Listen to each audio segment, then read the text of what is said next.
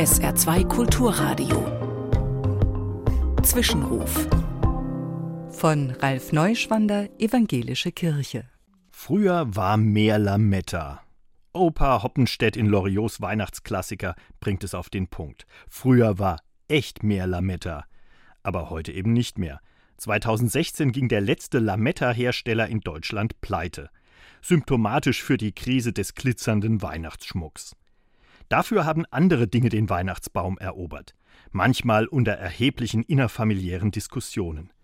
Denn der Schmuck des Christbaums ist manchmal hochpolitisch. An der passenden Spitze zerbrachen schon Freundschaften. Aber so ist das eben. Jeder und jede hat seine eigenen Vorstellungen von Weihnachten, von Essen über alle möglichen Rituale bis eben zum Schmuck vom Baum. So, als ob es nur ein richtig und ganz viel falsch dabei gäbe. Das Christkind würde sich vermutlich in der Krippe umdrehen, wenn es unsere Diskussionen hören könnte.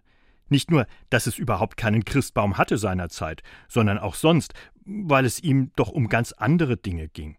Es wollte die Menschheit verändern, zum Guten, zu mehr Frieden und Glück. Und dann streiten wir schon wieder ums Lametta.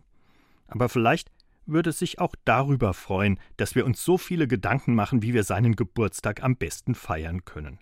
Und dann kommt auch Opa Hoppenstedt plötzlich wieder zu seinem Recht, wenn er sich gegen jede neue Weihnachtsmode beschwert mit seinem Früher war mehr Lametta. Das Christkind könnte sich ein Schmunzeln wohl nicht verkneifen.